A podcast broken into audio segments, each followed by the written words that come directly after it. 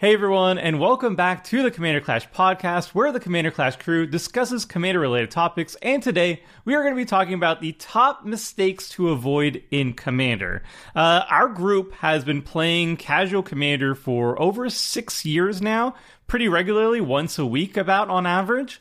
And uh, we've learned a lot of things during that time together. Uh, some of us have been playing even longer. I know, Krim, I think you started before six years ago. I started like a decade ago. So, yeah, we've been playing a lot. We've been playing a lot of Commander, and we've learned a lot of stuff along the way. So, here's just like some general tidbits uh, that we've nuggets of, of truth uh, that have worked for us uh, that we have uh, stumbled upon uh, on our on our journey together. Um, and joining me on this journey is Seth, probably better known as Saffron Olive. How's it going, Seth? I'm doing great, Tomer. How are you today? I'm doing well, doing well. And then we also have Krim, aka the Asian Avenger. How's it going, Krim? Uh, it goes great. I'm, I'm, I'm enjoying the miserable heat in California, so you know, just, just love that. I see me. you've dressed down for the occasion. You're not in a leather jacket, but you're, Yeah. you're wearing the, the Gengar swag. It's because respect it. if I if I wear any more layers than this, I'm gonna start stewing in my room. So I, I think I think we're avidly trying to avoid that. Very fair. And then finally, we have Richard, aka the Codfather. How's it going, Richard? Hey, Tomer. Doing well. I'm also in California, but not stewing, so I don't know what Krim was talking about. He's Oh, in right. California. Is it called air conditioning? I believe. No, we have none of that here, please. we sweat What? it out. You don't? It's not- it's I'm not much more mandatory. Northern. Yeah, it's not man, and also SoCal is hotter. Yeah. How do you not have air Well, one is a desert. One LA? has lush redwood forests. So you decide.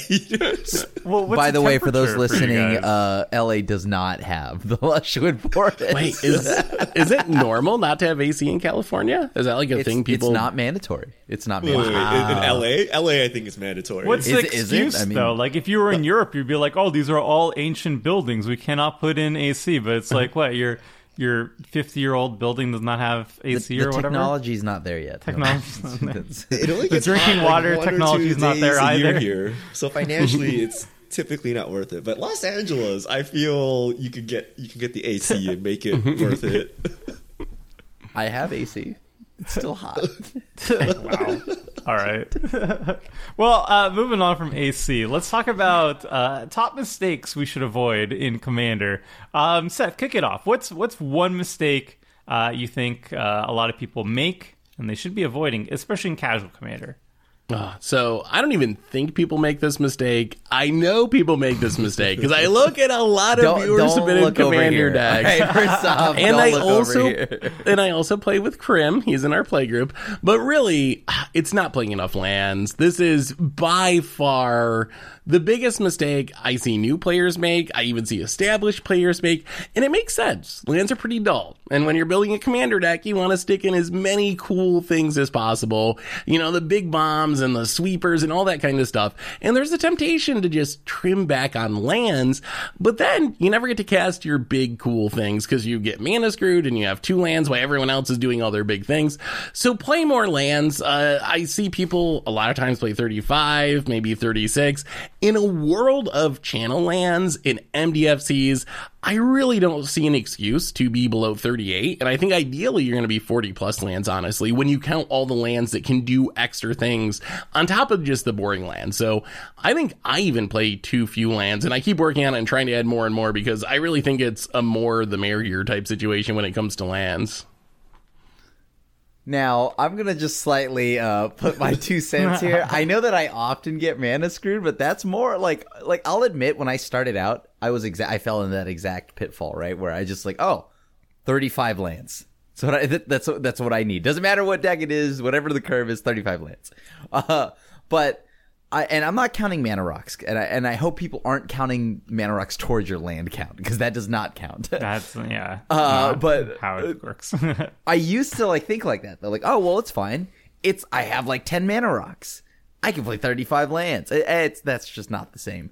So, however, I am at thirty nine lands now, usually with MDFCs, and still get mana screwed. So I don't, I don't. I, that probably means I need to go up even more.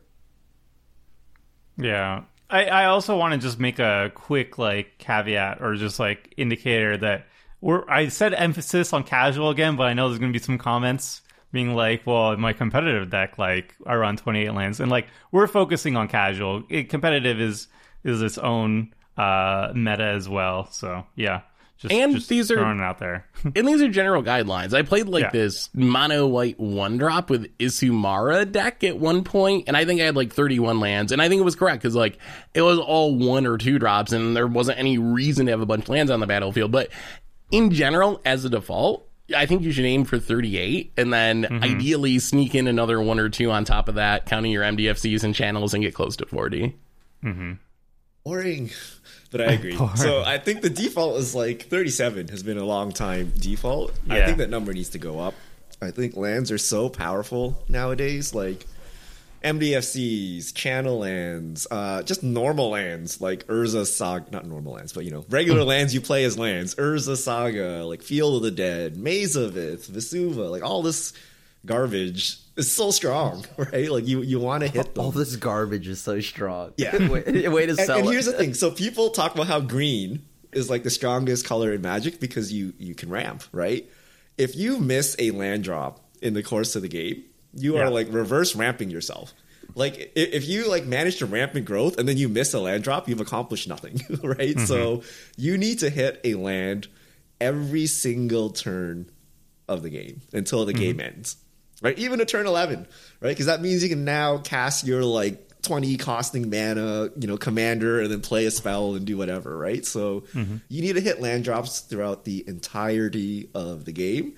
And if you are running, like, especially if you're running something like 35, 10 or fetch lands, you know, deck thinning is a meme until it's not, right? You run out of fetchable lands. Now your your fetch lands are actually not lands anymore, right? Mm-hmm. Yeah. So like you can actually run out of lands or quite easily. Or, you know, the the meme of Seth playing the landfall ramp commander without any basics. What was it?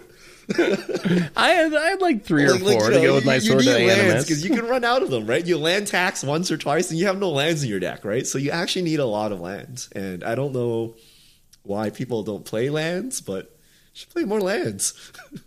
And Yeah. there, and there's just so many cool utility lands today. It's not as painful as it was 10 years ago. Like 10 years ago, I can see why it felt bad to play lands, but when your lands are creatures and removal spells and card draw, like it's not painful at all to have a ton of lands in your deck because those lands are going to do something other than just tap for mana in a lot of cases. Triome Cycle, they're free, right? You can even Yeah. play like the monocolor cycle lands if you really want, right? Like, like if you're really that desperate. But so here's Yeah. another thing.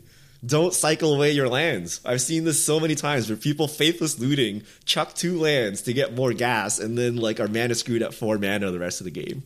Right? Like don't just because you have lots of mana in your hand doesn't mean you gotta like chuck it all away because if you start missing land drops, that's also a problem. Uh, so yeah, that also in game value your lands as well. Yeah, I I mean, Triomes Triomes I I don't um, I almost never cycle because paying three to cycle is a lot. But uh, for the most part, I, I yeah. And for like channel lands and stuff, it's like you run you want to run Boseiju and Otawara and all that stuff like anyway, and you want to be using them for their channel ability over the land ability. So you might as well just put them as that X that plus one land, you know, instead of cutting a land for it. um, but yeah, I, I totally agree. Like the, the the most efficient ramp you can ever do is just playing a land because zero mana puts you up a land, and if you're not doing that every single turn of the game, uh, you're you're you're falling behind. So. Uh, it's pretty easy to calculate. Like if you think your your games last like an average of twelve turns or something, you can use like uh, like a calculator to see how likely you are to hit it. And I'll, in fact, I'll link a uh, Frank Karsten article talking about how much lands you should be running for how many turns you want to be hitting lands. Um, and that's very informative. Like you, you could actually just map it out to see. And obviously, if your games are ending like turn five or something in CEDH, then you want less. Um, my general philosophy has always been just having 50 lands in my deck. So I will have like 37, like whatever the split is, lands and ramp. I'll do like 37 and 13, like 37 lands, 13 ramp is usually my my my default, but like it depends on on the on the deck it's, itself, but like yeah, generally pe- speaking like that's like the biggest complaint for viewer submitted cuz we do like viewer submitted decks like you know twice a year, three times a year, once like once or twice every single season of Commander Clash and we're on season 12 right now. Uh, the most consistent thing that I have to skip over submissions is like they'll have like a really cool concept that I really want to try out, but they have like 34 lands and their average mana curve is like four. it's like, uh, this is going to be a problem. um, and yeah, you have to think about how many times you're mulliganing because the first mull is free, so yeah, you can get a little bit greedier. But if you're consistently mulling to like six or even five because you just can't, you keep having la- hands without lands in them, that's like an indicator. Like you have, you should go up more. Like I don't know, people don't. Yeah, I don't know. it- there's a lot I- of I- disadvantages. I, mulligan a lot. and then we have to restart the game. Yeah, great. Yeah, it's, it's a resource that if you're not using, you're just missing out. You have to ball. Yeah. so I think I think we all agree upon this. This is probably like the most important tip, takeaway tip is you should be running the appropriate amount of lands, and you can literally math it out. So uh, something something you can easily improve on any deck, really. Um, all right, we'll move on to one uh, that might have more controversy. I don't know, Richard. Tell us tell us what your tip is. All right. I see this in the Commander Clash comments and in preview season, especially when I see new cards, where I think most players fall in the trap of over indexing on politics rather than technical play. And I think if you're familiar with 1v1 uh, Magic, it's the same as, pe- you know, when you first start playing, you're all in on the bluffing. You're all in on bluffing and hidden information and all this nonsense, where 99% of your game is carried by correct technical play, right? And I think for commander like technical play involves executing your combo correctly. Like that's that part is obvious. Like don't punt away your own victory right? But the real technical play that people need to work on is like threat assessment not overcommitting to the board predicting what your opponents can do. So when i see a card where people say like secret rendezvous is political and i'm bad at politics i think that is 100% wrong right because if you skullwinder someone or you secret rendezvous, you should be able to predict what they're going to do, right? Like if you look at the board state, you look at the decks, you look at their graveyard, and I skullwinder you, I should be fairly certain to know like what you're about to do with the skullwinder, right? And it, it's same with one v one, right? Like if, if you you know how to bait people for two for ones, you know if you play this creature, they'll remove it, and you know you, you don't have to have perfect information. You don't need to thought them to pre- predict their play, and I think a lot of players just miss out on that on, on Magic. Like you don't need a, a literal goad on a card, right? You can predict where the attacks are going and what's going to happen, like you know, based on the board state. So yeah, I think people just put far too much into politics because it's like fancy, right? It's like the it's it's like bluffing in poker, right? It's like utterly mm-hmm. useless unless you're at the very highest levels of the game, right? Like so don't focus on politics, just focus on playing correctly. Good board assessment. Like you can just play on mute and it, you should be able to do like fairly well. I I would say. I think you can do really well in Commander with tight technical play and no politics. But if you have it the other way around, you're not going to get anywhere. If you have politics but you can't do the basic technical stuff, you're not going to win at all. So I, w- I would say that I think Richard's probably correct that as much as I love politics and I consider it to be like a big part of the fun of the format, and maybe that's something to consider as well, is like it's enjoyable to try to get people or try to work out deals. So maybe that's where politics come in. But from wins and losses, I don't think that politics is usually as impactful as most people think. I, I strongly disagree there in some in some regards. Like I think you don't need to politic every little time. Like you're like, hey, uh, don't kill me, don't kill this, or uh, and I won't blow up your thing. Well, like you wouldn't kill it if if it, if it's if it's uh not the biggest threat. So there's like a lot of wasted time there. But I, I strongly disagree on not trying to politic and like form alliances or or try to at least deflect a bit because I think Richard is like the best at deflection at the table, and he uses it very often, but he uses it very subtly. Like he will point out other people's threats, and he will downplay his own, or he just won't bring attention to his own, and that's that's the deflection, right? You you kind of like make the focus somebody else, right? And I feel like if I don't say anything when he says deflect when he deflects towards me, I think I lose like every single game. So like I feel kind of obligated to like defend I, myself. I hard disagree with this so much All right. because I, I play in the random g- rooms all the time where I Yeah. say literally nothing. Like there's Yeah. no talk, and the games play out literally the same.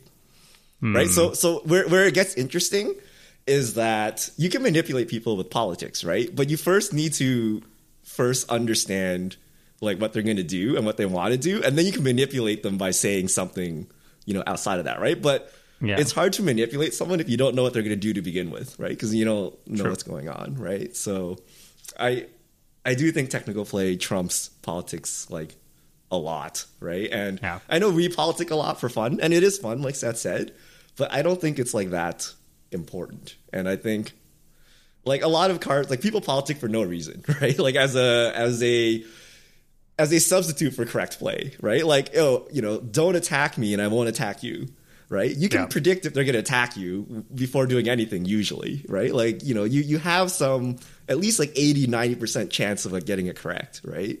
And Yeah. the worst part about these deals is like if you make the deal with the wrong person, you lose. Right? Like if you make the deal with the combo player and they just combo off, like because your threat assessment was wrong, your politics was also wrong, and then you lost, right? So I don't know. I, I feel it's just that noob trap of like poker bluffing where everyone's like, Yes, I'm the perfect bluffer, right? I'll put the shades on and everything. And I'm like, dude, you don't even know how to play poker. right? like, like learn how the rules work first, right? Like Yeah. I, I don't know. I, I feel like politics has a lot to do with like it depends, I guess, the play style you have. Like some someone like me who has usually a, a mark or a target on them, I have to politic, right? I, I actually I You're feel Mr. like I go for a second. I mean, but I like regardless of where I end up, it, there are people that will naturally just play cards and things like that that will draw aggro. So you have to kind of mm-hmm. politic a little bit. I like lightly, like, hey, this isn't gonna affect you, you know, like so, like, don't don't worry about that, right? Or I can do something to help you. Like, if you play Xander, like, there's definitely politicking involved, right? So, I mean, I, I don't know. I, I don't think it's it, like correct play and tight play is usually pretty like you know uh, is is gonna reward you, but I think there is still an element of politicking that needs to be done in Commander. Yeah. I don't know. I, I agree. The technical play is like the emphasis, but yeah, sometimes sometimes I feel like politics is necessary. Yeah. Otherwise, you'll just, you'll just get murdered. Because I mean, then there's certainly technically times- it's always correct to kill the person, right? Like if we were talking, Yeah. like it, I feel like most times it is correct to just get the an, a player out of the game, right? Yeah. That's less people to fight against. And if they're not if they're not able to help you in that moment, then they probably won't help you later, anyways, right? So you may as well just remove them now. You gotta go Yeah, to if the you're next asking the level. combo player Jedi politics in the mind, where I look at Seth, and I'm like, Seth, we got over. Seth I comes know. back at me and taps his creatures, and we don't say a word, but we both know what needs to be done. Like that's Right, the next true. level politics, right? And that is based on reading board state, right? Like the the the, the Jedi mind battle, like the. Really, But we that's just essentially always, what it is, right? Or we just don't have to actually talk about it because we just always know to kill Tomer first and take him out as Oh, quickly as possible. And then my Tomer looks back and he's like, "Don't kill me, guy." Like I already know what the, the, the conversation's gonna be, right? We don't need to have the conversation. Right? We know it's right?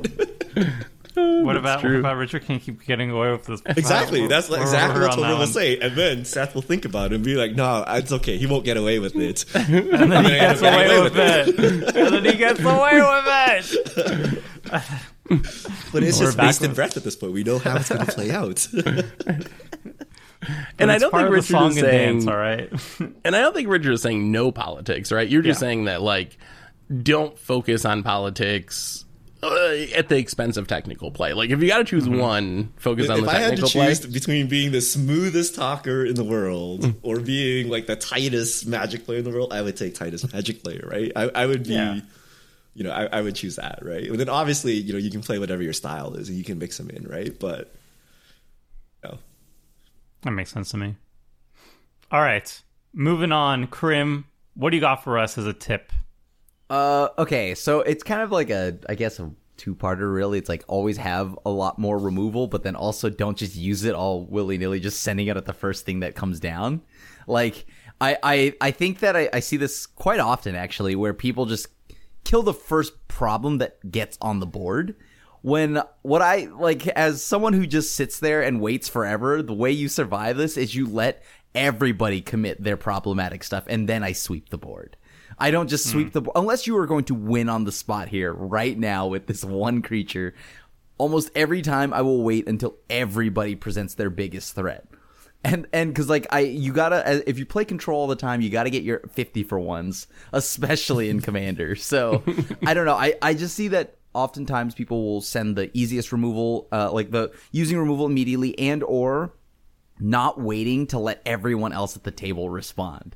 Like I will not respond unless I absolutely have to. And I know that I've become the person that like like that everybody looks at like do you have that answer? I'm like and this did cost me that one episode against Seth where I was like, no, I know Richard has a removal spell, so I'm gonna let Richard do it, and then Seth just wins by ulting because no one did anything. And I sat there with a foot, like I was like, I could have stopped this, but I don't want to. I know Richard always has it, so Yeah. I, I think that's correct. That's the correct play. Yeah.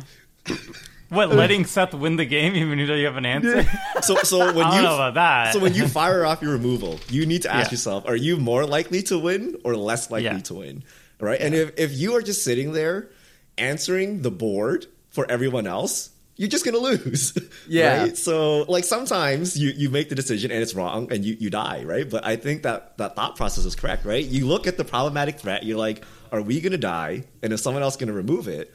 And that doesn't mean you fire off the removal. Right? And then sometimes you lose, but that's the normal like 75% of the time you lose, right? So Yeah. that's the normal thing, right? So there's Every no different if. Seth won versus you know, Krim fired off the removal and then Richard won or Tomer won. It's effectively the same result for Krim. right? Right. Like he needs to fire off the removal and then he win the game, right? So that's what he needs to think about when he's Well, like his- his- firing off his- his removal, right? It- well, okay. Well, if he doesn't, if he doesn't fire off the removal, then he has a zero percent chance of winning. If he does fire off the removal, he has a higher than zero percent chance of winning, which means it increases his chances of winning Well, if he it's fires not off the zero removal. because because there was another turn, me, who, who thought I had the removal, Uh, right? yeah, like yeah, I don't remember the exact I'm- instance. I, I try to play my games to where I make you use the resources before I do, Yeah. right? And then I only like because oftentimes people will just want to hold it on to like so they could do something with it later, and I'm not trying to benefit everyone here unless it's absolutely a must, right? So mm-hmm. I think I think it's totally correct to like sit there, weigh weigh out the like, okay, is this a threat that's going to win the game now? And like also factoring in like, hey, this Drannith Magistrate, I may not want it here, but also, you know, I can tell you don't want it here, and you probably care more about your commander than I do, so I'll let you answer it. So I'll just sit there and I'll just form my own hand and like keep myself safe for as long as I can. I, have a situation for you guys. Let's say you're mono black reanimator. You have a Swede feed the swarm in your hand, okay, or in your deck in your hand.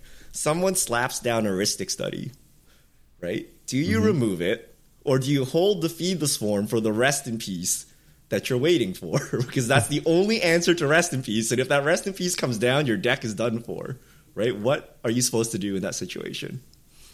Oh, it's Mill I him just out. oh god, I hate I hate the Rhystic study. I don't even think about it, I wait. I probably don't. and I I, pay the one. I don't wait. care about Rhystic Study, so whatever. Yeah, that's the you problem. I said doesn't care about risk Study. The guy draws a billion cards, and then you you're like, oh well, at least I have my feed the swarm for the rest in peace. The guy drops down rest in peace, and you try to feed the swarm that, and he counters it because he has 50 cards in his hand. So of course I- he's going to counter it. Like what? I- of course you, think there's you're supposed to get rid of the Rhystic Study. It's What are you doing? if he draws that many What are you cards. doing? It's perfect I for think you. there's actually like a really interesting conversation about doing what's best for the table and doing what's best to increase your odds of winning. I feel like that's where we have a lot of disagreements sometimes when we're like philosophizing about commander because I think like you should be trying to increase your own win percentage technically, right? Like I think I can be too altruistic or whatever, but I would argue that in a situation like that, if your goal is to win the game, you probably win more by ignoring the Rhystic Study and trying to execute your combo and winning the game rather than dealing with the Rhystic Study to help out the entire table to keep someone from drawing cards. Am I living in bizarre world? Like, how many times have we had just the Rhystic Study player just draw many cards and then lose? Like, that doesn't happen. They What? win. Nine a, a times out of ten, someone they win. becomes arch enemy and dies, right? And if you spent resources to make them not arch enemy, you're helping them. You know what I mean? If Phil plays a Sol Ring and you like instantly shatter it, you saved him, right? Because otherwise everyone would have ganged up and killed him. right? So Yeah, like, but saving there's you certain from degrees of how far ahead he can be, right? Uh, And well, Rhystic Krim, said what's he your- drawn so, like so 20 Tomer cards. would remove it. Seth wouldn't. I wouldn't. Krim, would you I, remove it? I, I would not. I would because if okay, if I'm a reanimator deck, I would I, like I'm worried about way more important things: rips, uh, Grafdiggers, cages, things like that that are going to actually shut down my game plan. Like this, this, this is still a three v one. So I'm still gonna let the like I still think the table should force the control deck, the the person that just drew a ton of cards to answer everything. Now it's just like just keep jamming, keep jamming until they run out of answers, and then you start attacking them. Right? Something has to get through. But if we go through like how many times the Rhystic Study player is fed and how many times they actually win, I guarantee you it's to be so much higher than 25%, which is what you would predict it to be. Like it's eh, no what how, uh, how But, but you what, know what you've you've been done in is these you sacrificed your game to stop the Rhystic Study player. From I've sacrificed winning. one card but no, to like, prevent myself from just auto losing from the Rhystic Study, who But just you gets auto fed lose all to day. a rip. But but okay, wouldn't the math be though? Like everyone has twenty five percent. This play happens. Rhystic Study comes down. The Rhystic Study player's percentage goes up to whatever forty percent. But then by you holding on to your win uh, ability to win the game, wouldn't your odds of winning also increase, and the other two players would decrease? Like, aren't isn't your odds of winning the game going up by not doing that? Even though one player is going to benefit, uh, one non new player is going to benefit a lot. No, from it. because Rip- you're only if playing the Rhystic across, Study dealt you're- with, right? If the you're Rhystic playing Study player a wins, it doesn't count, right? Yeah. You're playing. You're playing for a hypothetical. Like I have a single answer to a single rest in peace. I have to hold it for the rest of the game on the off chance that somebody actually will play this rest in peace, and my deck literally has no outs to it, which. This It's is a like situation. You're such mono a black. stretch. You're or mono you just remove the Rhystic study. No, if you're a uh, reanimator deck, you could just hard cast your big creatures, right? Like, But I- you but don't. Tomer- if you get shut down by a is risk true. by a rest in peace, then you've built a mm. bad deck. Like, What- you Tomer, Tomer, build Tomer, better. Tomer, Tomer. This is exactly it, though, right? Like, if I know you hate it that much, or someone else at the table like i- is going to hate it that much, I let them deal with it. This is perfect. Okay. Right? You play and like if the three of us play with Tomer, that's perfect because Tomer will happily remove it and we will Yeah. happily not remove it. yeah, and you'll happily lose to it. Like, but like, Oh, it's I just but know. Tomer will remove it. right. Like, Okay, and I, and when I don't have the answer, and you guys sit on your answer, But we're okay you with that. guide Like, we're okay with that Study situation. player. Like we're all okay with no one removing it, so that is already Okay. okay, with us. But then it's Sure. a bonus if someone goes out of the way to remove it, right? So like you're it's a win-win for us. No, but you're talking This about is- technical plays. You just you will just throw the game because you I, I hope think that the I'll right have technical the play is to spells. not remove it, right? I mean, Yeah. You're that's not you're all politics, right? But that, you can argue crazy. with that that that's not uh, correct, right? But I think that's the correct technical. How play, many right? times? How uh, many times let- do you have to lose to Rhystic Study before you decide oh, it's worth spending a removal on? I'm I'm curious though. Let's replace Rhystic Study with Mirari's Wake or Smothering What's Tide, worth some it, other really yeah. busted enchantment. Because I'm like, I think Tomer gets in a blind rage whenever Rhystic Study comes up. So it makes sense to me that Tomer's going to want to What's deal with the Smothering Tide? Rhystic Is that Study. worthy Like, of removal? Yeah, But, I'd remove take it, the next especially if they have a full grip of cards. Like if if they have like seven cards in hand, and they drop down a, a smothering tide. The entire table, the best interest to increase their win percentage is removing the smothering tide. Same thing if you drop like a Mirari's Wake. Like, are you are you are you crazy? They're gonna untap and win. What? Oh, we're How is so this- noble.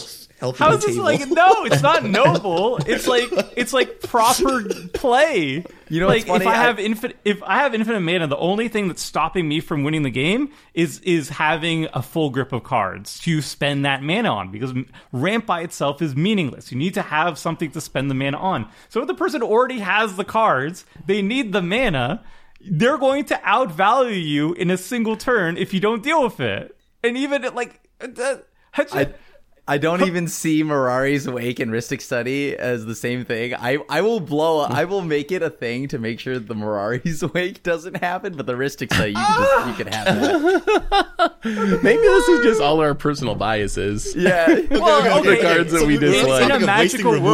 world, in a magical world where everybody pays a one for Rhystic Study, then yeah, I wouldn't. I wouldn't be that that blind range. But if I'm sitting with with Seth and Seth is just like, let them draw, But then so, yes. so, so Tomer's taking the stance that there's no such thing as wasting removal, right? Like any like really hmm. high tier threat, you should like snap it off, right? No, it's whatever increases your win percent. I, I totally agree with you guys. We're like, if there's a big threat on the table, I'm not just going to blind throw my removal at it because they become the arch enemy. They will take the threat off me. Somebody else might be pressed to deal with them, or we just deal with them collectively. However, I also know because I played a lot of Rhystic Study mm. games that the Rhystic Study player just still wins in the arch enemy role because they have force of will, because they have fierce guardianship, because they have so much interaction that is free that breaks the the action economy that they're still going to beat you, even if you say, "Hey, the Rhystic Study player is arch enemy." We even played. Remember the no ban list uh, commander that we did, and then Krim just dropped a, a, a Rhystic Study, and none of us could deal with it,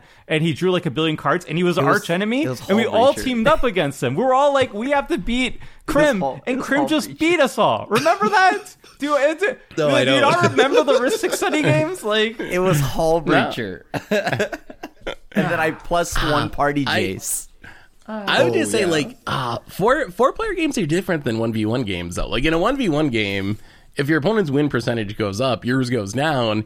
In a four player game, an opponent's win percentage going up doesn't necessarily mean your win percentage is going down because you have two other players. So it, it's not necessarily reducing your personal chances of winning the game because someone else is. So, so I was talking about personal chances. when, when someone pops off, I think my win percentage goes up, right? Because it's like easy politics, it's easy arch enemy, it's easy for me to do what I need to do now without getting the flack. And I think a lot of times the way you win in our play group is you let Phil Sol Ring into, uh, you know, Fellwar Stone.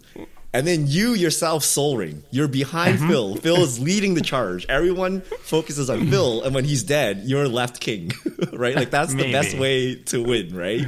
Or Uh, sometimes but- he just beats us all, like like he shrooms us to death, you know. when he Sure, has a but fast I- start. that's or he Jin exceedingly- Cataxius us to death. exceedingly rare. But okay, so okay, we know Tomer's threshold. Krim, what is your threshold for wasting removal? What is considered a waste of removal then? So for me, like a waste of removal i- is legitimately if I can use this to like either a th- I, I'm only using this as an emergency red button. Like if somebody is about to pop off and win the game, then I will use it. Yeah. Uh, other or, or or I mean like there's a little bit of BM here and there. Like you- sometimes you gotta just turn one's swords to plowshares. I mean, the unless jewel somebody's playing green. If somebody plays green, Yeah. then you'll just you'll just Well, no, everything because- goes. Well, no, because green there's no wasted removal. no, but like even against green decks, I will like I will just sit there and wait, right? Because I know that it's green. That's not the end of their turn. They have a lot more to do, right? So I I think like unless it actively hurts my game plan, like oh I I could save this for like an immortal sun in my super friends deck, or or if I know you've got some kind of haster or like a Kaalia is about to come down, I probably need to be ready for that, right? Mm-hmm. So. I, I do not do something unless I think it's gonna absolutely like lose me the game by letting it like happen. Otherwise, you can't like sit there. I just get punched in the face. I'm okay with that. Whatever, right? Like I, I will use my life as a resource for quite some time. I think I can be pretty wasteful with my removal sometimes. Uh, just firing it off because I can and a good threat. That's probably something I could actually improve on to some extent. But I think ideally, like, you want. I mean, the best removal spell is the one that's left in your hand at the end of the game, right? The one that you didn't have to use, like in uh, in a perfect world. So I think ideally you're only using it on stuff that is directly impacting you. I think where I make mistakes is hitting stuff that is kind of negative for the whole table, and I know everyone's going to be happy to see it removed, but maybe it's not. Like the Drannith Magistrate Kim brought up earlier, like it's annoying, everyone dislikes it, and be like, all right, whatever, I got a removal spell, just kill it for the sake of everyone. When really, I think that's probably not correct as far as like maximizing my chances of winning, really. Right, like if you know your deck doesn't care about a Drannith Magistrate, like sure, you're kind of like it's like a little bit BME. It's like sitting there like, haha, I'm a one three, right? And that's it. That's all it is at the end of the I day. think I- but ah. But if you don't care can- about your commander hitting the board that much, your deck still has numerous ways to win. Then I'm gonna let that benefit me because you know, let's just say Tomer's got you know Niv Mizzet and Richard's got I don't know uh, Rograkh or something like that. Who you like? You know that these people are trying to build their decks around that. Like I'm gonna let you sit there with that Drannith Magistrate. It doesn't do anything to me. I think I convinced myself, going back to Richard's last point, that I'm going to get some political favor out of it in the long run. Like, oh, I'll do this for the good of everyone, and it'll pay off like later in the game. And usually it doesn't. no one You get, like, remembers. no one cares. respite Yeah. or something. And then no one cares anymore, right? They're like, "Thank you for propelling." I me." mean, yeah, but then then sometimes the viewers get upset. Like, remember Phil didn't wipe a board when I had like Elf Ball or something, and everybody got mad at him. But like, You can use I- that philosophy at the that, same, that was correct same way. though, right? Oh, we should have a whole podcast on that, right? Like I, I can see his line, and I, it's a lot more that. debatable than what the viewers were. Stating, yeah, he would have right? lost more than half his mana base. Yeah, but his his other side was one more land, and he would draw ten off of it, right? So, Yeah, but Agreed. You know how that was his own thing. I feel about wasting removal. I think most casts are waste. Therefore, I don't even put removal in my deck. right? Uh, I did- because I- like I Krim, will I agree with Krim, right? Like you only use it when you're about to die. I feel it's like a three for one. So it's like ripping off like a Path to Exile or like a an evoked Solitude in Modern. Like you don't do it on turn one willy nilly, right? You do it when you absolutely need to and you're about to die.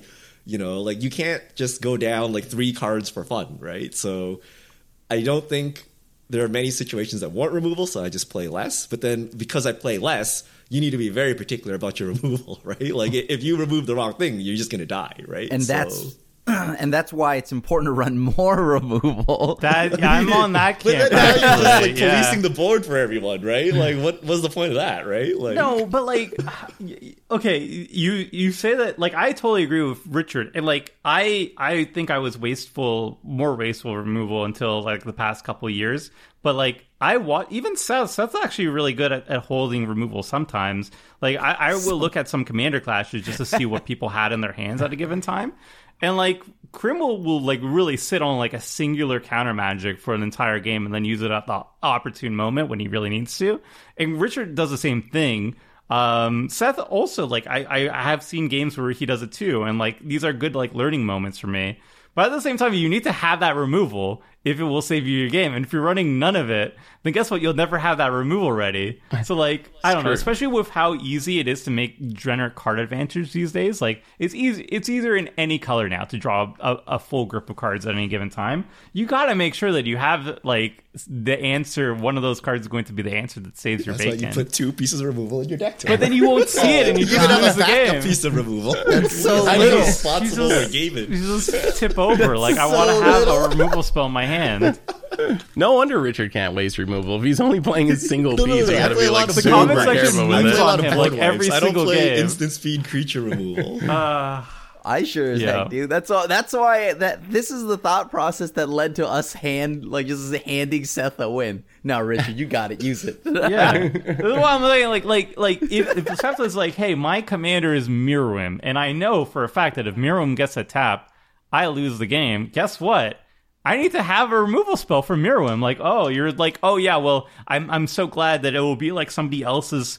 Uh, some Tomer will d- deal with all the issues, but the thing is, like, if I don't deal with the issues and you guys aren't, then Miirym's gonna untap and win the game. Like, how many times do you have Well, to no, see that you, you, you, play you out? have a plan to live through the Miirym, right? Like Well, you're gonna you're gonna hold your Dawn Charm and fog one attack from the Yes, from the actually, dragons, right? that might be better than just oh. firing off removal and then you know delaying it by one turn, you know, and like you know not getting anywhere, What, right? Mirren's a six drop. Like if I you think remove it, where- that's you just need two more mana to recast and do the same thing again, right? that's a full turn off Mm-hmm. off the person. That's like the exact. That's better than than the Dawn Charm where you Dawn just Charm is a full their- turn as well, a fog. No, they got to literally the cast. they got to spend all their mana doing whatever the heck they want that turn. That turn, instead, they spend their whole mana uh, recasting Miirym We for we need to play a game of Commander together, like play controlling the same person. It'll be so interesting because we disagree on how the game should be played out. I agree with you to so many extents. Like I, I learned from I learned from you guys a lot, but like I still run removal. I still think like it's better to not lose But the just game. don't than- waste it. Just don't waste it. I Hence agree. our point. Don't waste it, but also know that there's lots of threats that need to go. So Yeah. And I also agree with your point about uh, popping off to an extent as well. Like CDH taught me this a lot. I have a Niv Mizzet CDH combo deck, and the idea is you you get Niv Mizzet on the battlefield, and then you put a curiosity piece on him. So you do arbitrarily high number of card draw, arbitrary uh, high number of ping. And when I used to play CDH Niv Mizzet, I used to try to force that as quickly as possible. So I get Niv Mizzet out, and then I try to get the curiosity combo out as quickly as possible it would almost never work out. I would get shut down, and then the next person would immediately win. So what I would do now is I would just put down Niv Mizzet and I would pass, and I would just let other people pop up. I would I would have curiosity in my hand. I wouldn't cast it until other people would pop off, shut those people down, then I'd go for the win. And I think like that's that's a good mentality to have as long as you know that you can survive the other people popping off. If you can't survive the other people popping off, you gotta you gotta shut them down. Just got to go nip for that it in the, or nip shut that them in the bud. so I don't know. There- This is an, this was a, definitely an interesting one to debate, and I think the comment section will have some good insight. So let us know in the comment section below how you deal with this uh, wasting removal topic, uh, and would you remove uh, Rhystic Study ASAP, or would you just lose to Rhystic Study? The choice is yours. See, just let, I'll Just use let- more politics Mill 'em to out. politic your way out of Rhystic yeah, Study. yeah. It's who- fine. whoever responds to that, oh, you kill it every time. That's exactly Yeah. it. I'll just let you do it. All right, we're gonna move on, and I'm going to have one tip, and this tip is not having a backup plan. Um, a lot of decks will be like, all right, I have this one combo that I want to pull off. The deck is built around this one combo, but what happens when the combo gets shut down? Do you have any other ways of winning the game? And I think this is super important because like you're playing against three people. They're going to ideally have interaction and try to stop you from winning the game. They might exile a piece that you have. Maybe they're running mill or something. Maybe they gone to you. And your your main win condition is not always going to pan out. Actually statistically it's not going to pan out. So you're going to have to have a reason a, a way of still winning the game.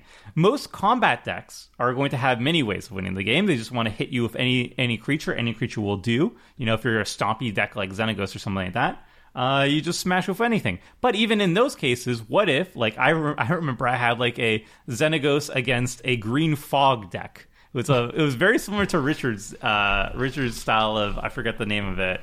Uh, but basically, it would run the buyback uh, fog ability or spore frog, and you would not be able to deal combat damage. So, do you have a backup plan for for the main way that your win condition gets shut down? And the way that I did it is I would run like stuff like Warstorm Surge, Terror of the Peaks, where whenever a creature enters the battlefield, I can deal direct damage to a person's face. And that got around the whole fog issue, and that that gave me an avenue to win games that I otherwise was not able to win with my primary win condition. And you can do the same thing with combos. You can have a backup combo or a backup way of winning the game. But I think every single deck needs to have some way of still securing a victory instead of being like, well, I lost this one card or my opponent has the perfect response to me. I guess I literally don't have a way to win.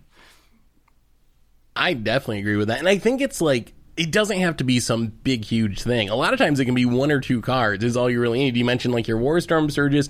You can have backup combos if you're playing a creature deck or a beatdown deck.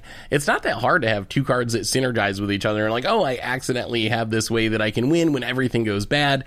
So I think that's definitely really important. And it's something that's easy to miss. We've seen like some Commander Clash games where someone's trying to do something and a card gets exiled or milled, and all of a sudden it's like, oh no, like I can't do what my deck was designed to do. And then you really need to have a way that you can still be in that game and still have a chance to win, even once your whatever you're trying to execute gets shut down. So, yeah, I think that's definitely very good advice. I would also advise to not have your backup plan overshadow your primary plan. So hmm. let's say you're playing like Phenax Mill or something, and you're afraid someone's going to imprison in the moon your Phenax, so your deck will be like totally useless, right? And then you're like, well, I'll just play Thoracle, you know, so that I can uh, win through that, right? Like, no, no, no, no, no, right? Like then you just became a Thoracle deck. And then it's not cool anymore, right? Your backup should probably be like I don't know, Yeah. Tasha's hideous laughter combo or something. You know what I mean? Like some other on-theme Bruvok, way of maddening doing it. Yeah, yeah. Because otherwise, like you know, if a red deck, you can just go to helm anyone, right? But like if Right. you if you did that, did you do what you wanted to do? You may have gotten the W, but maybe you cheated yourself out of a victory, right? Like so, if your backup is too good, it's the primary, and also it makes very awkward playing. Like, should I keep working towards my eight card janky combo or just my two card insanely mm. efficient combo that I have in hand, right? Now what do you do, right? So, yeah, make sure you don't go too crazy with that, and it's still on flavor. Yeah, that's pretty. That's actually uh pretty pretty good. I, I I've seen I've seen so many decks where they just get overshadowed by their backup combo because like oh you know what that, then it's like you just became a Thoracle deck. yeah, yeah, yeah. It's like, oh, it's a janky deck, but I just wanted this backup to win. But like, my backup to win is like. So I came up with this sweet janky idea, but also I'm gonna win with infinite mana, and then I'm gonna torment Yeah, yeah, yeah. you, right? Like, It, it's a it's a it's a Boros equipment deck, and it's just supposed to win by attacking. But oh, I have yeah. Godo, and I have Helm of the Host. So I mean, it's equipment. Oops. I, I was guilty of that, by the way. I had a Boros equipment deck, and I had both pieces, and I'm like, oh, I guess this is kind of lame. I took that out. Ah, I knowing you, accidentally Tomer, did the- yeah. you probably also had Kiki Kiki in there. combo in there somehow. No, yeah. I had, I had I had an accidental combo that I had to very tearfully take away. I had Sword of Hearth and Home and Aurelia, the war leader. Aurelia says whenever it attacks for the first time each combat or each turn, you can uh, blink you it. can Oh, take an extra blink turn. So it. you could blink it. And so I had both on board and I attacked somebody and they're like, wait, do you win the game? I'm like, no, I don't. Obviously, I don't win the game. It's like, no, no, you can you can blink this Aurelia because I was attacking with two creatures. One was equipped with the, the thing, and one was Aurelia. And so, and then I was like, oh, I guess I win, but I didn't want to win that way. It was lame, so I took that. I took out. Uh, I don't know. took That's pretty Aurelia. cool. That's pretty cool, actually. Yeah, but it felt like I wanted to win with Kaldra, so I was like, uh, shame But is that is, is that possible? That I haven't done it yet. But I'll let you know. Cal- Calder's okay. Someday. Okay, someday. Hey, I won on Commander Clash. All right, it's done. It's over. It's the season I wasn't there, Tomer. Exactly. and I think most importantly is having backup plans if you're playing against Krim, because I can't tell you how many times Krim has exiled a piece face down, so I literally have no outs to finding it. There, there's no backup to that, right? You can't No, there's not. undo You- uh, face down exile, right? It's only face up cards. You can only get face up cards from exile. There's literally zero ways of getting it when exile face down. in, in between Trust all I've my tried. my milling and exiling random things, it's pretty fun actually. I get so many win conditions compiled up. All right. Um, moving on. Seth, what do you got for us for tip number two? Oh, this is another big one, and it's making yourself look scarier than you are for no reason. And this actually includes a lot of different things. I think in the early days of Commander Clash, I was famous for being like, hey, can I win this? Or can I win next turn? And just kind of like telegraphing, which is like obviously going to make everyone try to kill you in the next turn cycle, or because they know that there's some chance that you're going to win the game. But this also just includes how you play the games as well. Like we've had some conversations about should you run out Soul Ring on turn one if you don't have a follow up, or another huge one is people running out combo pieces without having the combo. Like you see a lot of times someone runs out in Ashnod's altar, or even just like playing an Ashnod's altar but not comboing with it, where you're like, oh, I'm playing this fairly. It's a stack outlet. It'll be fine. I'm not like trying to do anything degenerate. No one's gonna believe that, and rightly so. So you're gonna draw all this heat for no reason. So I think that's one of the one of the biggest mistakes that I made when I first started playing Commander, and that people still make. Like, uh, be aware of how your opponents are going to perceive your cards, your deck, and I think it goes right down to the commander you reveal. Like I've also learned that if you play a commander that everyone thinks of as busted and you try to build it in a nice way, it's probably not going to work because everyone's still going to think, oh, they're going to do something degenerate with the Ur-Dragon or with Edgar or whatever. Like you're not going to, uh, no one's going to believe you have a nice, kind version that they're going to enjoy playing against. So you're going to be the arch enemy. And if you draw that heat and you are playing a janky version of Edgar or the Ur-Dragon, you're probably going to get beaten down like you were playing a strong version. So you got to back it up. So I think those are just things to think through. Like be aware how of how other people are perceiving your deck and try to avoid making yourself look scarier than you really are because you end up paying the price for it. Or back it up. Or back it up. Yeah. But then If you you're really are scary, scary. Like if you really are scary, scary, then that's Play the fine. combo, yeah. right? Embrace Yeah. it. I think you own it, right? Like you own it. You can squeeze your own stuff in there, but yeah. I totally agree. This is like a common thing that I see, especially like in random play groups. And then the, the, it's easy to get like upset too when you're when you're not running something very scary, but you drop down something scary, and then it's somebody like people are scared of it, they remove it. But you're like, well, I don't have the combo yet, blah blah blah blah, and it's like it's it feels bad at that point. And it's like you got to know how stuff is getting perceived. And Richard's great at this too, with like yes. his finishers and his creature decks. Like you don't just run out your true conviction and then try to build your board, or run out your coat of arms and try to build your board. You wait and you get your board set up, and then you drop the, and then you win the game. Uh, so I think Richard's like the master of this in our play Yeah. group, at least. I And I think wrecked Prim's like too, the master right? of backing it up because he will be like, "Come at me, bro." Yeah, like I think this is why you don't play like half stacks, right? Everyone's Mm. like, "Oh, stacks, you know, better kill." Like you got to stack them out to not die, right? So you, Yeah. Mm-hmm. you got to kind of commit.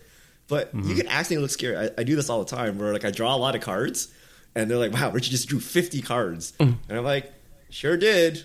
I can't do anything because I'm a Kithkin deck and I need like five combats to kill you. But I look I you insanely scary cards. because I have unlimited mana and cards, right? But- I want to draw 50 cards though, Yeah. Richard. You're rubbing in my face now.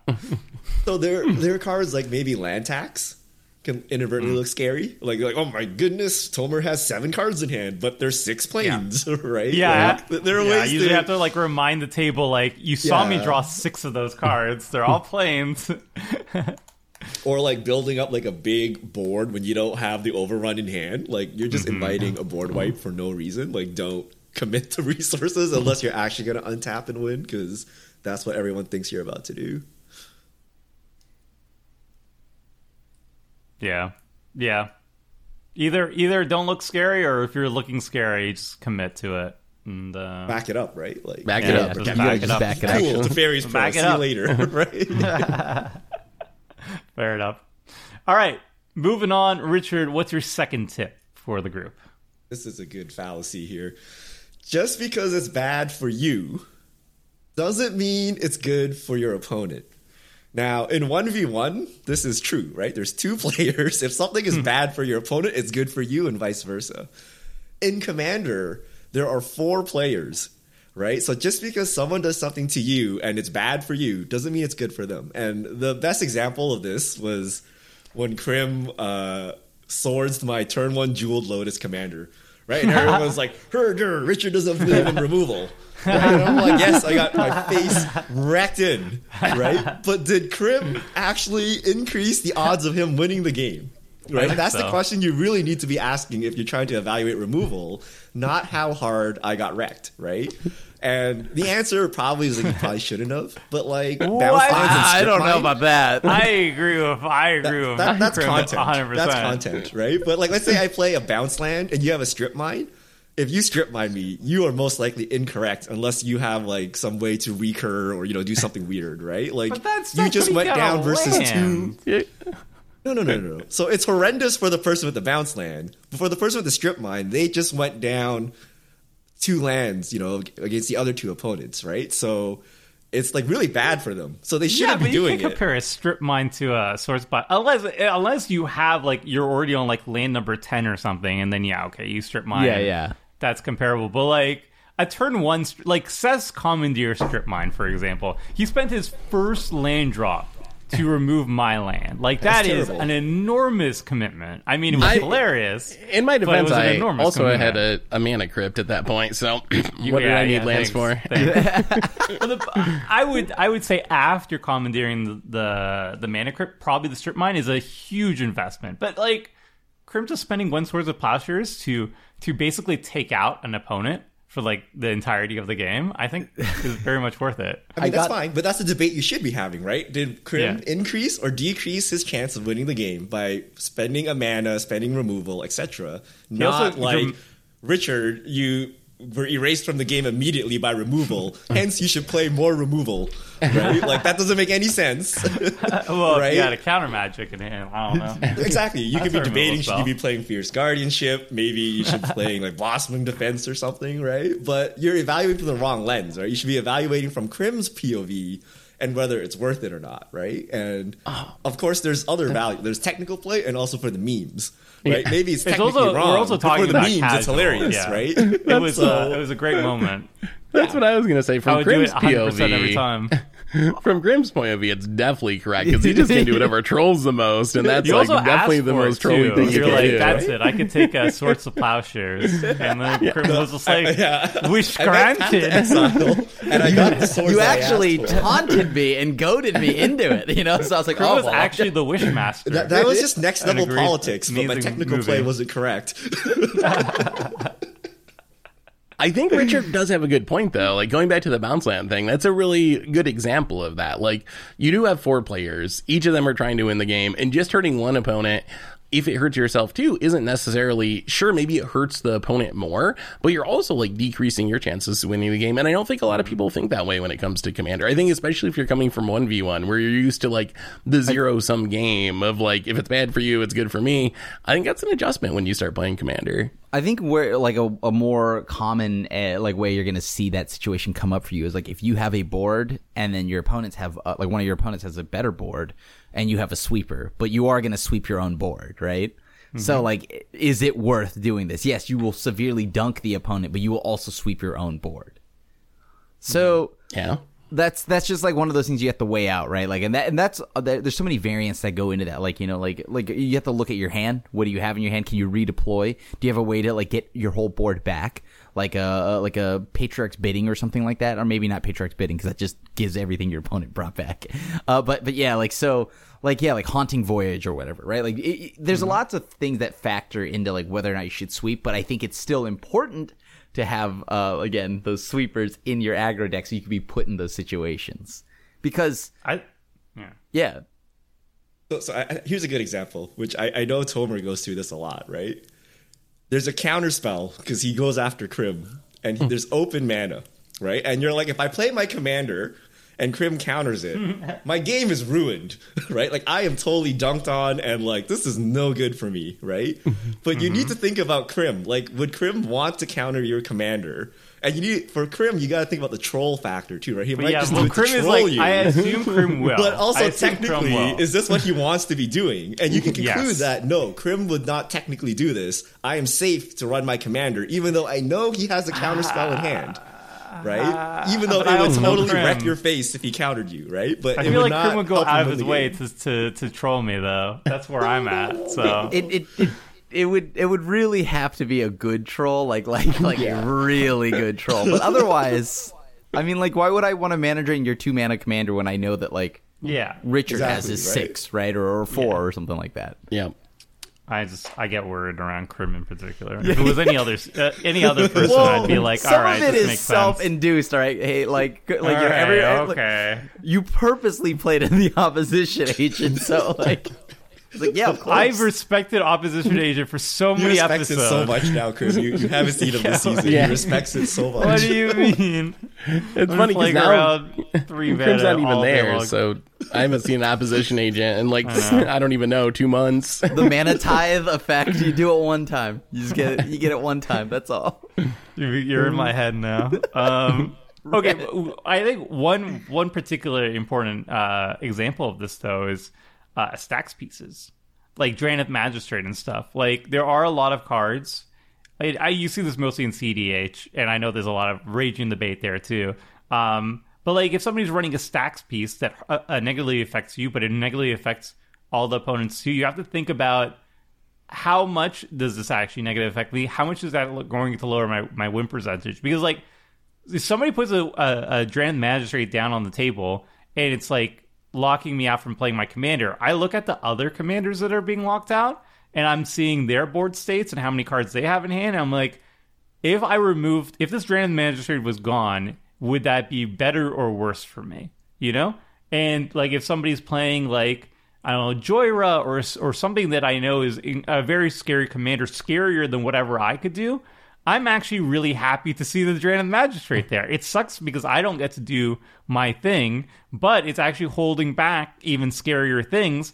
And I'd much rather let those people deal with the Magistrate, and then I can have my removal for the scary things, you know? So, like, Tomer gets pieces it, always. like not blowing yeah. up the Rhystic study yeah Oh no, because I always lose the Rhystic study. Ah! I like see. I agree with you guys to an extent, but then you throw out like, "Oh, I never blow up Rhystic study." I'm like, "What are you doing?" Then you just lose. what oh. Tomer describes happens so frequently that I stopped playing stacks in CDH. I, I, I, I, I always like lay down all the stacks pieces, Yeah. and then Something a player will upset. remove all the stacks pieces and then just pass the turn, and then the next player wins.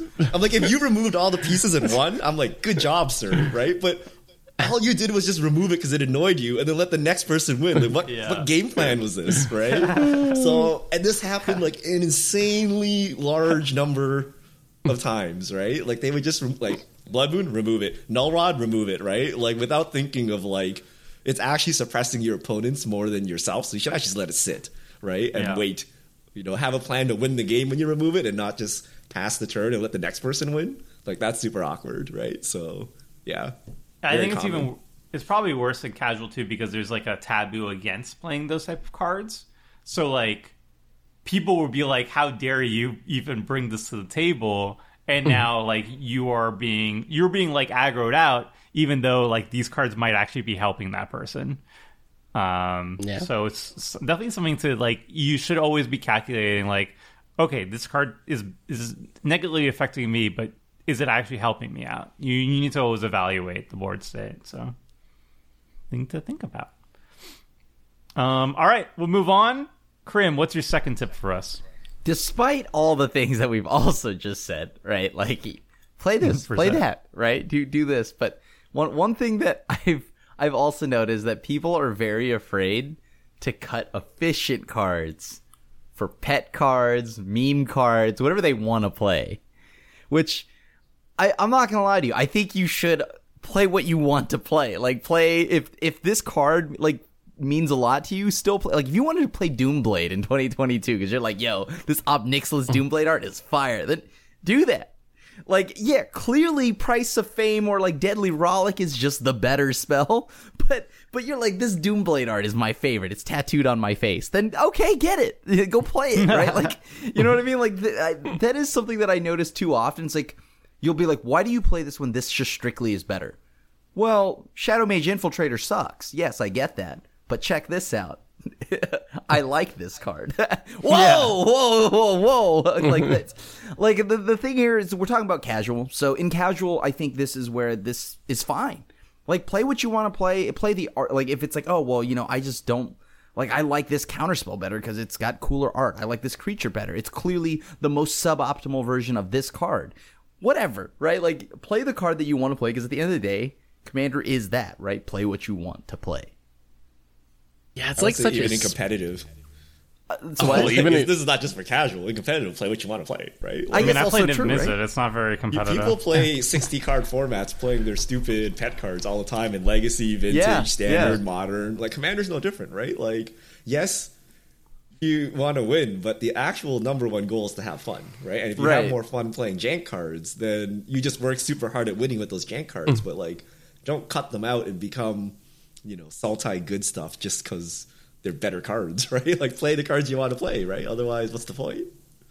Do you guys think this is the EDH rectification of Commander? Like, I think EDHREC's a great tool, but do you think it's that uh, Commander, when it started, you didn't have any tools or any data, and now it's really easy to like click on a Commander and see what everyone else is playing in the Commander? Do you think that makes people uh, make it makes it easier for people to just like feel the pressure to have to play the cards everyone else is playing and less likely to play their pet cards because they feel like they're doing it wrong or something?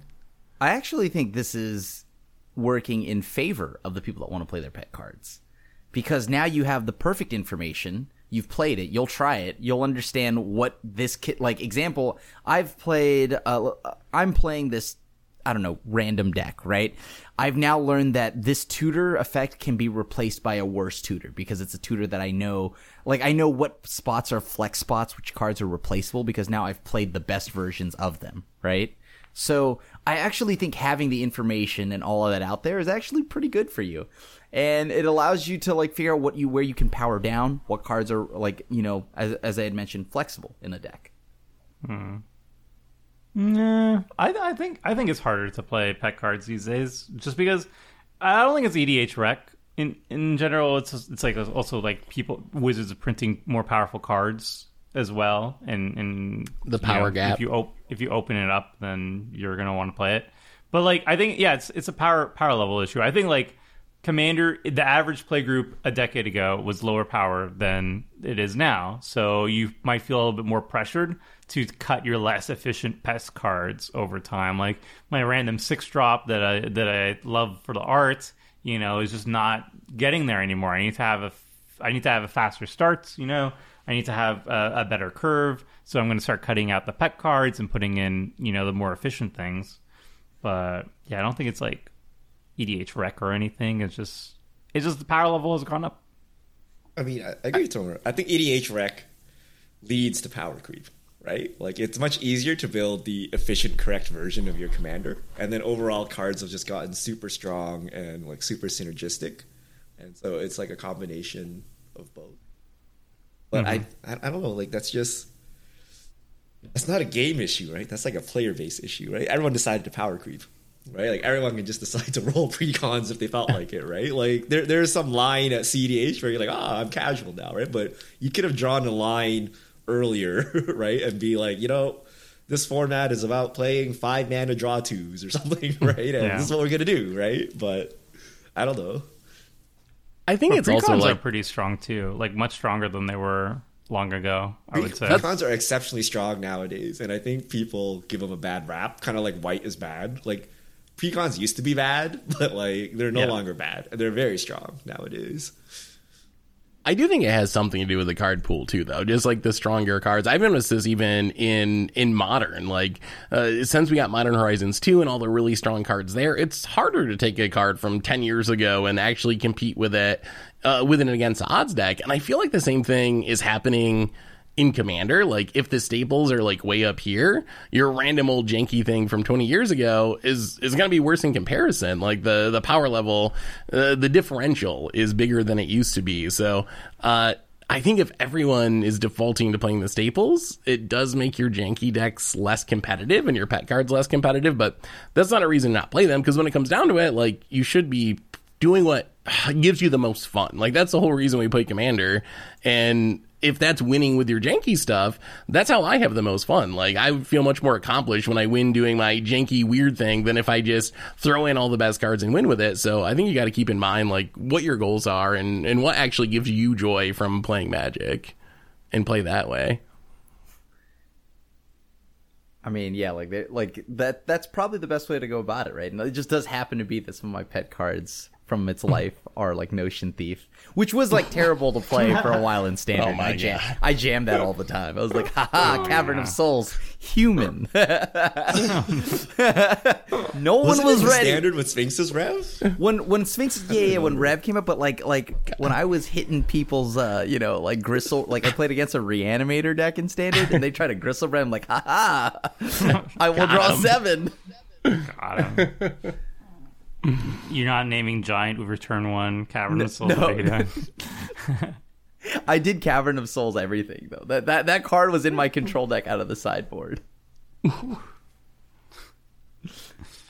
Uh, I mean, I, I, I always respect people who play pet cards to this day because I know like you could have you could have ran something more powerful, but like yeah, if we're at if we're at also like a casual table, like we're not CDH or whatever, or even if you're at CDH, I don't know, like You guys, if you play real Yeah. CDH, people play pet cards all the time. yeah, It's not like all sweaty people playing like the one tier list, right? It's like if you go to a legacy tournament, not everyone is playing Yeah. the one, you know, tier one deck. People are playing all kinds of like weird stuff, right? It's just skewed higher power level and they understand that they're interacting with Thoracle. They're not going to be like, mm-hmm. oh, unfair, right? But people play all kinds of like weird nonsense in CDH.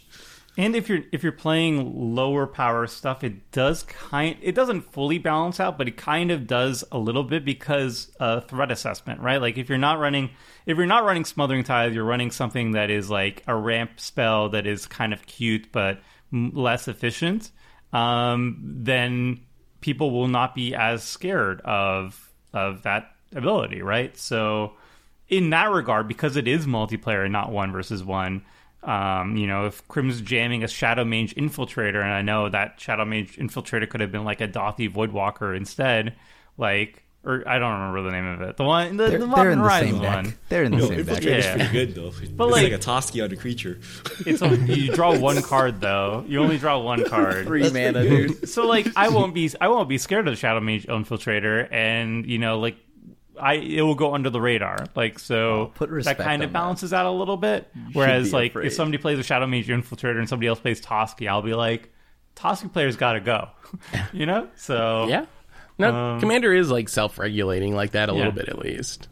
so it's more welcoming for pet cards. I think in I mean- multiplayer. At the end of the day, if you just think of it like this, the the easiest way to put it is that Commander casually can just be like everyone is the anime character, the anime villain. You hmm. haven't even seen him in my final form. I'm only using 25% of my power. It's like, okay, that's that's that's usually how I see it, right? Cuz everyone can play and start at 100%, but they probably play somewhere like 25 to 50% of like the power level they want to be Yeah. or they could be. We're just full, we're just we're just hanging out. You know, we're not we're not going super try hard and casual. Um, and even at CDH, like I just run I run my Niv-Mizzet deck because it's the best CDH deck. No, but I don't know. It's cute. I like it. it's fine. Um, all right. Uh, I will I will end things off with the last tip of the podcast, and that's not being able to protect from attacks. Um, this is something that I learned the hard way uh, in Commander Clash, especially, and this is kind of like I picked up uh, from Richard, but also from people like Tom and and Jen uh, from previous Commander Clashes. People who have creatures on the board are usually the ones who aren't being attacked, and usually the ones who can set up a win uh, later on in the game. Because just the threat of a crackback is enough for you to kind of be left alone for a bit, even if you have a board, even if you you, if you're scary with creatures. The thing is that people don't want to be hit by those creatures, so they're going to be more likely to not poke the bear, you know? And that works. That's a huge advantage. And I, I've been noticing this recently. Like two nights ago, I was playing with some buddies, and one person is like the aggro player, and one person, like one person's like basically Richard, plays Richard decks, aggro decks, uh, will win with usually combat damage, but will have a backup plan as well. And then one of them is more like, I would say more like a Seth style Dirtle, or like Seth Seth before Seth uh, uh, uh, discovered aggressive strategies. I think For Seth saw the like combat like step. Seth Seth from a couple seasons ago, right? Like season six Seth, you know, um, Panamarkan best card, and and he will just not have a board state. And so, like, we have a lot of creatures that say, like, when it deals combat damage, you draw a card or something. And he's the one who's open. So, mm-hmm. guess what? We're going to be hitting him. And all he wants to do is he wants to dirtle, he wants to combo off. He plays like a combo piece first, and he'll have like a flash enabler second, and he has a lot of counter magic in his hand, but he has nothing on the board. No creatures. He's just wide open at all times. So he just gets dunked on, and I feel bad about it. But like, what are you supposed to do? You're the only one without creatures, and you're not playing any creatures. So you get attacked in hmm. like in a hmm. in a meta, especially where everybody has like combat triggers that they want to get value out of. Like you gotta have a board state, or you have to some some way of preventing opponents from tagging. Like if you're not going for creatures, fine, go for pillow fort, or go for like stacks effects, or go for board wipes. I mean, the latter ones are probably going to get you more targeted than than not. But like just even if you're doing like some combo strategy, some control strategy, have a way to have a board state that you're not just going to be just the blood bag of the table. I think that's super important. Yeah, I, I've been in that position before. Not as much recently, but I certainly know what it's like to uh, to be the blood bag. And one thing I've learned about commander players over the years is it doesn't take that much of an incentive to get people to change their behavior. So I think if you aren't going to try to load up your board with creatures early, things like Ghostly Prison are so effective. Like it might not seem like that much, but it really does change where people are attacking, or even uh, some of the curses, like the curse that makes the gold token. Something like that's one mana, and it's going to get people to attack not you. It's going to change their behavior. So I think cards like that go way up in value. If you do want to do the Dirtle plan, you definitely got to be prepared for it because you will get attacked just by default because people want to trigger their stuff. And we keep getting more and more powerful combat damage, attack triggers. And someone's, uh, it just happened recently, I think on the last episode of Commander Clash where I was a little mana screwed and Richard had Fable the Mirror Breaker. And I was like, I don't really want to attack you, but I got to get my treasure token and you're the one that didn't do anything. So I'm, I got to hit you. And that was the correct thing to do. So definitely something you got to be prepared for these days for sure. All believers in Spirited Companion, Solemn Simulacrum, Wall of Omens, Wall of Blossoms, yeah? Put down a nice mm-hmm. early blocker, cycle yourself, not be wide open.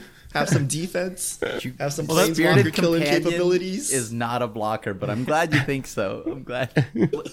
like my, my favorite Dirtle deck now is a Shorikai deck, and it happens to run Shorikai makes tokens, and I have a bunch of like the whenever you cast an artifact, you make a token, and I have a bunch of like mana dorks, and they're all just fantastic blockers, so I don't really get hit much. You know, I have just a bunch of one one pilots I'll throw under the bus. I have a Shorikai that is an eight eight when I need it to be. I have a bunch of just like random tokens, and that's all it takes. Like boom, I have defenses, but I'm just drilling. I'm not attacking. I'm just drawing cards, discarding cards, and, and living the Dirtle dream. But I have stuff on the board, and I think like most decks can actually pull that off.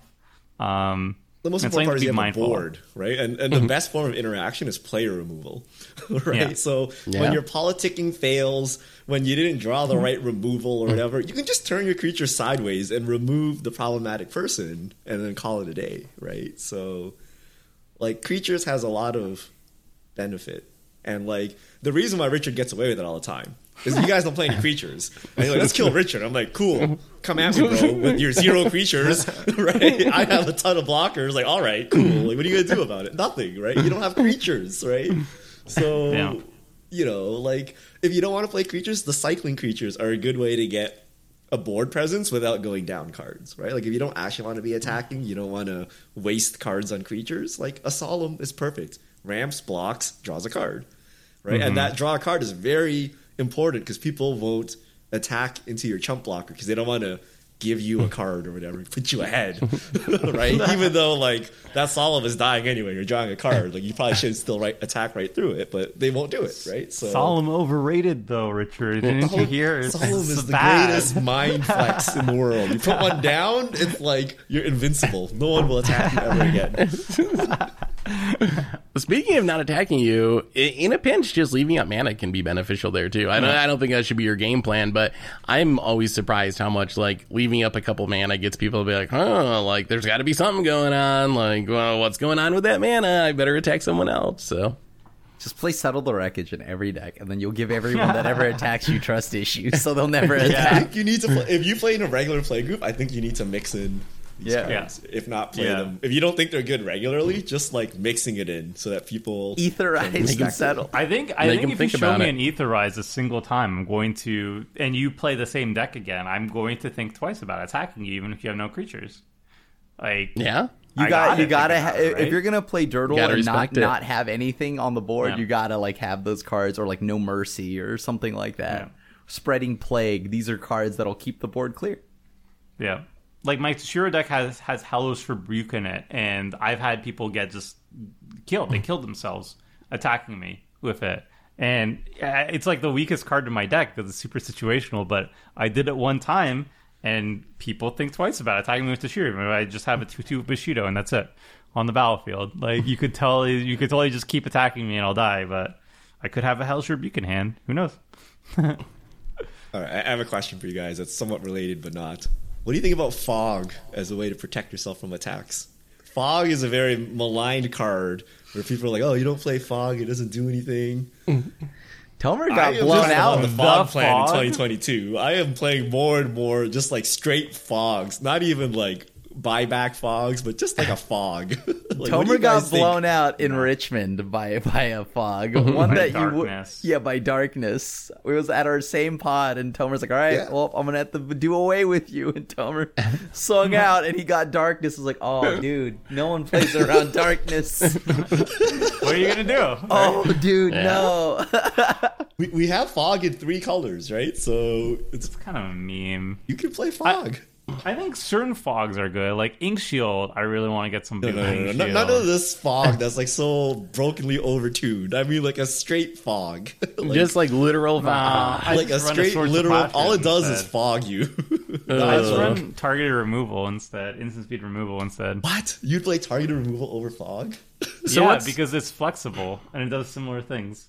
So what's the upside of fog then? Efficiency compared to playing a wrath or something? It's just like less mana to leave up. Yeah, they're So if usually you go just like with one Crimson mana Theory- instant tricks Yeah. and stuff like that. You, you don't want a wrath because like these creatures are not bothering you unless they come in for a lethal, right? They could be doing other things. So you just need this fog to stay alive. And I don't like targeted removal because usually that's not enough to keep you alive. Like usually when you're getting attacked, it's for like mega lethal with an overrun or like some buffing anthem or something, right? So like it's a little dicey. Even if you remove the buffing anthem, there's still like five creatures coming in. So I've been playing with- with the idea of fog and it's kind of been working for me. As long as you don't replace your target removal with them, I think it's fine. But if you're like, I'm not gonna run sword splashes, I'm gonna run dawn charm, Or a I'll be board like, wipe. buddy, you have you have some Ah, problems Dark there. Charm's good. I mean, I think this is what I ah. do, and no one's managed to kill me yet. Oh, okay, sure. But Because no the one's problem with Dawn Charm is aggressive. nobody. If somebody has like, oh, I dropped my my insane value engine, it's like, oh, well, my fog will not do anything there. Or like, oh, I'm comboing off of my creatures, and it's like, oh, my fog. But you say that, but there are many combo. things that will kill you. Like they drop a crater hoof, and like, what the heck is your Swords to Plowshares Sure. going to do here, right? Like, Right, You know, there's pros and cons of both cards. I think one's Right? more more more likely to save you than the other Fog, in more right? situations. I, I've come to the conclusion that fog is more likely. That's why I'm bringing this Yeah. discussion up, right? I think fog is more likely to save you than spot removal, right? I can I, can don't- see it. Yeah, no. I think I- I'd prefer to have like fogs with upside though, if possible. Like I'd rather have the dawn That's what I'm charms saying, or yeah. like a little Or the bit green, more the green mana. free fog that no one Ink plays Shield. ever, right? Ink Shield's too much. Ink Shield's just too much mana to leave up. Like I want to get someone with it because I think it'd be funny, but five mana is just. Well, it's a I like it. They're- WinCon. Uh, kind. I mean, if it goes well, yeah. Well, you, So I can see argument for those. They have so many. But that's more of a un- win con than a and you can fog, immediately right? That's an accidental fog. Whatever. Yeah, you But- might be right. And plus, like the problem with five, fogs is their card disadvantage. Like you're going down a card and you're. I mean, I guess you're keeping yourself in the game potentially, but you're not putting your opponents down a card. But there's so much card advantage. Like there's, yeah, so much you're card never advantage. empty-handed Exactly, these days. In So if you have all this 2022, incidental You're gonna card take draw, out targeted. Rem- you're gonna take out your targeted removal for fogs. So, This is what- Maybe. removal has two arguing. purposes, Maybe. right? To proactively do your game plan, so remove the the rest in peace or the Drannith Magistrate stopping you, and for Hmm. keeping you alive. I feel targeted removal is very bad at keeping you alive. So I play basically anything above it, right? A Maze of Ith, a propaganda, a, a literal like phase out to Teferi's protection, or a fog. And fog, I think, has some merit, which I, I don't know if it's correct or not, right? I'm still hmm. not convinced. I can't on imagine it, it but- being. No, I, I it's think very you protection has so many cards nowadays, and like removal is just not as effective as it used to be, right? I can't. Richard I might can't be right. tread this path with you, Richard. I'm You've gonna I'm gonna have to try some fogs. I Like, think you got should me at least thinking about it. I'm at come to a least conclusion whether it's considering good the or not, possibility. I'm not cutting swords to plowshares for a mhm. Dawn Charm. I'm Then sorry. cut something There's- else for it, then, right? I don't know. Yeah, Whatever you feel is less for it. valuable, and try and see if it's actually a card worth including in your deck. But why would you play fog when you could play settle the wreckage? Or you know what I mean? need Like four efficiency. mana for settle the wreckage. Not everyone but- leaves up all their mana every Krim, every uh, turn. Krim plays Crim. Drago in No. every single deck, so he doesn't Yeah, really Krim's even always a tapping draw out. go. So Also, what if they're green and have like 20 basics from your settle the wreckage? you're, I mean, you're gonna they're gonna ramp anyways, right? So you may as well just help them do it. No, I need flexibility with my fogs, or I'm not gonna. I mean, I'll, I'll try running Dawn literal Charm. fog. Yeah, Dawn Charm has some flexibility. I mean, Well, like- Dawn Charm is a good one, and the the Teferi's green Protection is the one. best one. the free Protection one is is the best one. so underrated. Like the Oh, free the green one, I think. Haze? Oh, that one's terrible. Yeah, Um, oh, the whole cycle's so good. But Oh, okay, terrible. obscuring ha- obscuring haze is like you you save one mana for a fog, and you might get a little bit more value if a creature's on the battlefield, and you need your commander already on the battlefield. Yeah. But you can still cast it naturally too. It's not efficient if you cast it naturally. Look, naturally. I've I've so lost bad. obscuring haze, all right, but I've lost many things, so I don't know. I I think that if you take one thing away from the podcast, it's cut several lands and replace them with fogs. There it is. Oh, God. All removal and lands. Yeah. Yeah, there Fogs and pet cards. We got it. We got it. What if fog is my listening. pet card? What are you gonna do? What are you I gonna mean, then play it. then play Maybe it. the fog is the backup plan we were looking for. I- I'm waiting for the secret rendezvous plus fog card. I'm, I'm sure Wizards is gonna Oh. give me an instant speed secret rendezvous modal fog. You know, like these cards are so bad. we just staple them together, and Richard will play them. Your Light city doesn't is get under attack. anymore, it's though, available really. online. We're gonna see. We're gonna see it work. So that's step one. All right, we got uh, eight tips out of the way that we think you should mis- avoid doing. Wait, eight mistakes. Eight mistakes you shouldn't be doing in Commander. I Eight nailed things it. you should be doing every game. Look, I didn't have a coffee today. I'm running low on fumes, but we got there. That's the main thing. All right, we got there together. The journey has completed. Um, if you got here with us, uh, thank you so much for reaching the end of the podcast. Like and subscribe, and also if you want to support the channel, did I do the MTG Goldfish merch thing? I don't think I did. But MTGGoldfishmerch.com, you can buy the beautiful playmat staple on Richard Wall. You can buy uh, a new thing that we might be announcing very soon, so keep your eyes peeled on that. And uh, deck boxes, deck sleeves, and all that good stuff. And you know, you know the drill. And let us know what you think about these tips. If there were any other tips you would tell other people um, or tell us to do. I don't know. Give us some tips uh, for future commander clashes. Let us know in the in the comments section and all that stuff. All right, that's it, everybody. Hope you enjoyed. Until next time, friends. See ya.